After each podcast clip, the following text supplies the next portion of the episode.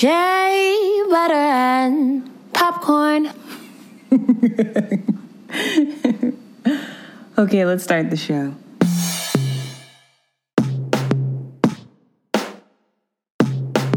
Season Preparati per la stagione 4. Prepárate para la temporada 4. Sit back, relax, and listen. Fridays gonna have you glistening. Get ready for a real good vibe. Shea butter and popcorn. Now live. Welcome to Shea Butter and Popcorn. with Taj and Chels, season four, episode 22. Shea Butter and Popcorn is the podcast where your neighborly film fanatics review our favorite films and shows. My name is Chelsea, aka Chels, singer, actor, blogger, podcaster, and all around movie lover. And it's Tajiana, also known as Taj, actor, filmmaker, lover of black stories, black narratives, black everything. Welcome back, y'all, or welcome if you're new. Yes! Whoop, whoop. We're back, y'all! Whoop. Yes. Oh, yeah. For another round. Another round of decade duty. Not you saying it like that. Decade duty. I love it. yes! I'm so excited for this because it's double duty, you know. Oh, she said duty. It's fine. Um, I'm not 12. Um, it's gonna be so She's great. not 12. We're covering films from the 1990s and 2000s, arguably the best era. I'm just saying. Yes, yes. Ooh, ah, just that, just in that pocket there, the 90s and the early. It's not even an argument. just- This is just what it is. Like I just, I'm so nostalgic for that those eras because it's just that Yeah. time. It was a time. It was a movie was and a a- good one. It was a it was a movie, unlike the one we're in now. yes. It was a so good good. movie, like the So one we're in now, I should say. Please, yes. You had platform shoes, you had chokers, jelly sandals, grunge wear, flannel pertaining to the 90s, okay? 2000s were filled with puka shell necklaces, whale tails, low rise jeans, Von Dutch caps, okay? Zebra highlights, crimped hair, layers, y'all. Layering, layering. it was a time. Please. She's having a manic episode. I remember wearing It skinny was jeans such a under vibe. dresses, though. Come on now. Oh my gosh. Yo, not no. Us with the the Converse and punching out the 3D glasses that we got from the movies. Yes, you wore the 3D glasses because it was like knockoff Ray Bans, and you But punched out the. It was yeah, So cringe. yep. Why glasses with that? no no frames, no lenses. It was it was beautiful. Leggings under skirts with arm brands all the way up your arm. You know, it was like I where was I going though? Where was I going? Alaska? it's fine. I was Eskimo chic. I really was. It was iconic. So good. Why did we have on those skinny scarves that were so long but didn't keep you warm? We need to stop. Oh my god! Or skort. it's a I was skirt a just talking about sports the other day. Oh my gosh, I love Skorts. Man, that was gauchos. I was the gaucho queen, honestly. I had my favorite pair and it had little bead, beads in the front and it was tied. I'm like, why were we doing three much for these outfits? Like we could have just dressed so like we could have still been cute and just not had had as many like things going on, but hmm we needed the extras. It was Yeah. it was fine. Looking back, it Oh. was kind of ugly, but we had so much fun doing it though. Like, And that's all that matters at the end of the day. If you're having fun and you're happy, nothing else matters. people would flat iron their hair to be emo, just like all the way, so it's like lifeless, just So limp. Just disgusting. You had to It's be there. no, literally, it's everybody on TikTok for me, like Yes. reminiscing and being like, "This is this is what we used to do," and like Mm-hmm. posting their old like middle school photos, and like, why did I want to be emo so bad? Why did I have this phase? I'm like, we really thought it was cute. We did taking pictures in the bathroom mirror, and the mirror's dirty. Mm. Hmm. Hmm. I could roast us literally all day. What- What the heck? Literally, what the heck? I don't get it. I don't know why we were like that. oh man, hilarious. It's classic though. It's fine. So we're covering the 90s and the 2000s. Now, since I'll be covering the 2000s, there's a lot of classic rom-coms or drama comedies like How to Lose a Guy in 10 Days, Almost Famous, Maid in Manhattan, Wedding Planner, Beauty Shop, etc. But my films will toe the line of lighthearted humor, okay, and some some drama, some suspense, some sticky situations, okay? Um, let's get into it. First up, Castaway, 2000, directed by Robert Zemeckis and written by William Broyles Jr., available to stream on HBO Max. So this film got 89% rating on Rotten Tomatoes. Google users gave it a 92%, so fairly good. With a budget of $90 million, it made 429.6 million at the box office. Wow. Okay. Dang. Y'all really came out and saw this movie. There's so many memes and just funny parallels with 2020 quarantine and Castaway. it kind of that movie just got like more popular. I remember in like March of 2020 because of that. So the synopsis is obsessively punctual FedEx executive Chuck Noland, played by Tom Hanks, is en route to an assignment in Malaysia when his plane crashes over the Pacific Ocean during a storm. The sole survivor of the flight, Chuck washes ashore on a deserted island. When his efforts to sail away and contact help fails, Chuck learns how to survive on the island where he remains for years, accompanied by only his handmade volleyball friend, Wilson. Will Chuck ever return to civilization and reunite with his loved ones? I don't know. You have to watch and see.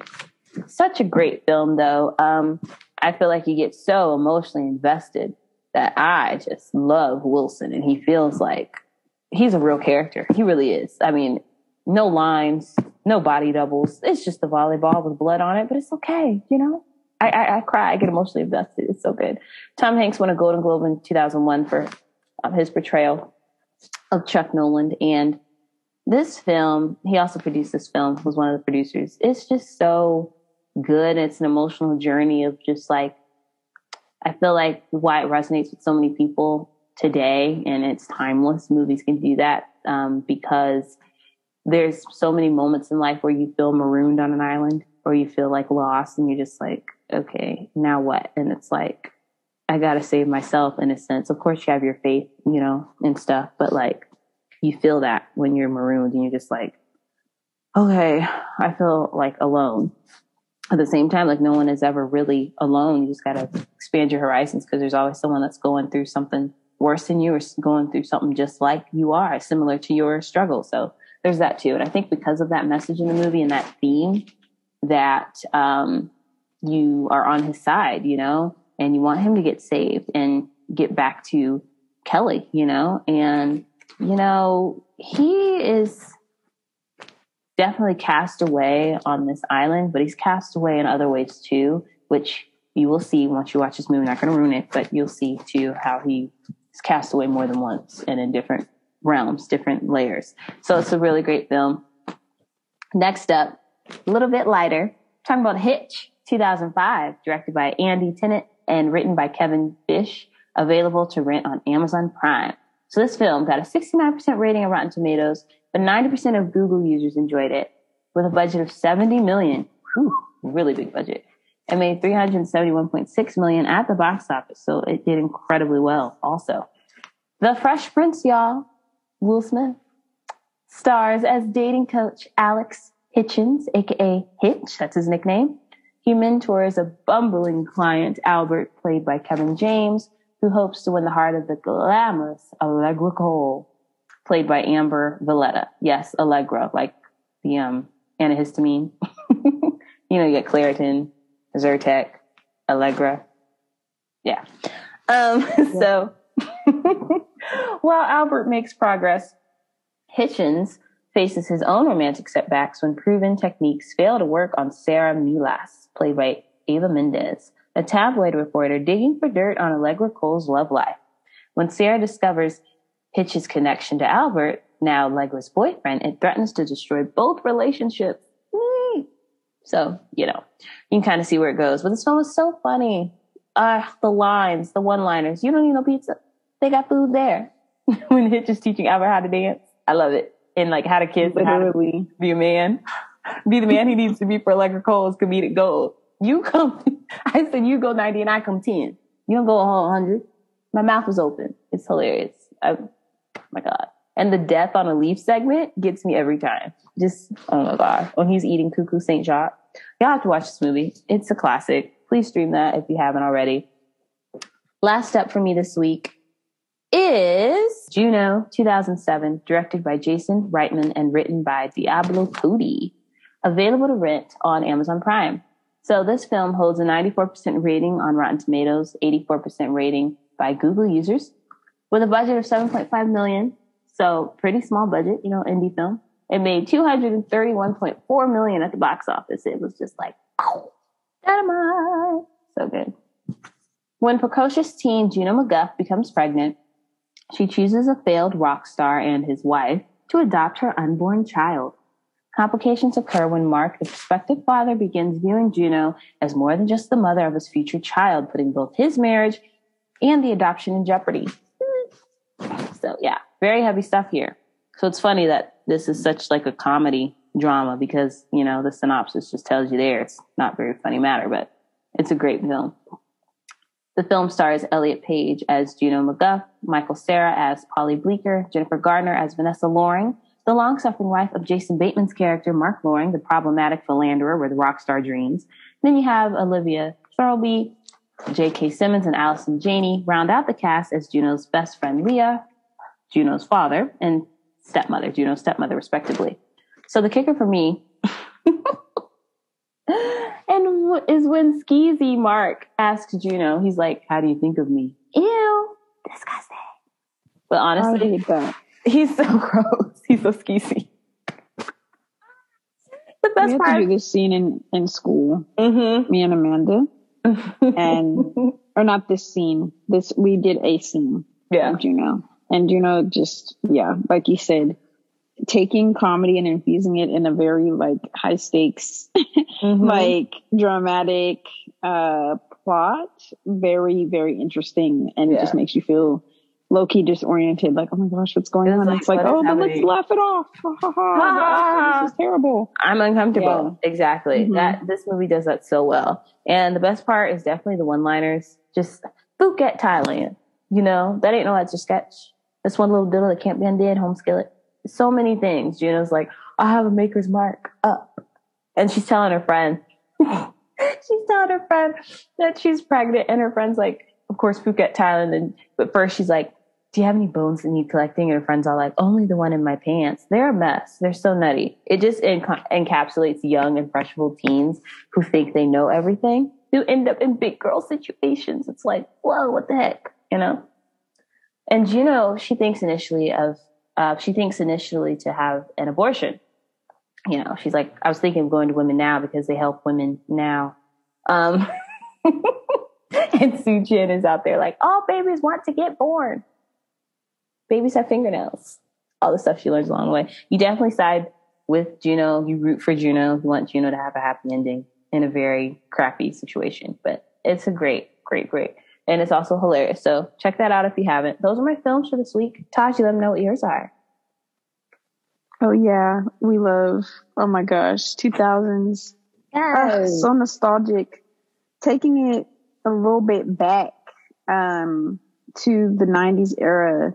There are so many films that we have touched on um, over th- this season and also past. But in regards to this season, we've touched on multiple. Even just you know talking Mhm. about um, you know ten things I hate about you um, and talking about how you know impactful that was and how revolutionary that was.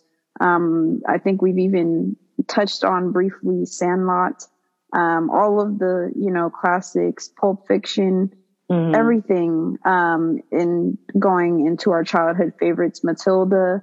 Uh, I love the the slate of '90s films that have come to fruition, and a lot of those Yeah. films that we have talked about um, were just in that beginning stage of the decade of the '90s, and going a little bit deeper into the '90s. Uh, some really good ones, some some favorites here. Um, going to go in chronological order. Um, starting off with the year I was born, 97, highlighting Cinderella, which we have briefly touched on. Of course, uh, we we stand Brandy as Cinderella. Um, we are so excited that it is on Disney Plus. yes, it is. um, yeah, it is. please watch it. 86% on Rotten Tomatoes, they tripping. 90% of Google users like this movie. If you all are not familiar, um, I actually got the chance. I think I actually Chelsea, uh, was the one, if I didn't say this in the past, um, Yeah. who, uh, gave me my first watch of Cinderella because I personally didn't grow up, um, with access to watching this. Mm-mm. Um, so this was just such a treat. Um, so essentially, um, Cinderella, um, but make her black. Um, so same storyline. She, you know, um, is at the hand of, you know, the cruelty of her wicked stepmother, uh, and her evil stepsisters. Um, but, you know, until her fairy godmother, who is played by, um, the lovely Whitney Houston, rest in peace. Yeah. She steps in to change her life for one unforgettable night. At the ball, she falls for her, her handsome prince, uh, Christopher, um, whose uh, parents are anxious for him to find a suitable paramour. They had a $12 million budget. It premiered on ABC. Um, this film was so revolutionary because of, I feel like it just pushed the envelope in terms of one, just casting alone, because the prince, you know, his, his mom, Queen Constantina is Whoopi Goldberg. Um, King Maximilian is Victor Garber. So you have this white man as your father, this black woman as your mother, and you are Filipino. and I think that it was so, it, it was so revolutionary, not only having Black Cinderella and for little girls during that era to grow up seeing that on screen, but additionally for, um, in regards to Asian representation, seeing a Filipino, uh, male lead is super, super important for people to see as well. You know, Brandy, um, really, really, really loved Whitney and was such a huge, her biggest inspiration and being able to work alongside her and Yeah. seeing a little bit of those rehearsal clips. Oh, that got like, me. Yes. Why are you, Ugh. why are you, why are you down there? Same era as Moesha and Mhm. going through all of that and also filming, Mhm. um, double platinum with Diana Ross. Um, like it's just such a it girl. Brandy was in her bag in the 90s, y'all. in her bag, saying. like project after project, series to film to Mhm. like to everything. Um, yeah. and She wasn't able just sitting to up in her that- room. She wasn't. I mean, I know the song said she was. Please, my favorite song from that. her She was back working. then. Everybody loves Beautiful. the soundtrack. Um, so love, love Rodgers and Hammerstein's Cinderella. Um, please, if you have not, like I said, go watch it. It's on Disney Plus. 98. One of my favorites. Jim Carrey. Love him um, we are talking about the Truman Show. Um, Jim Carrey.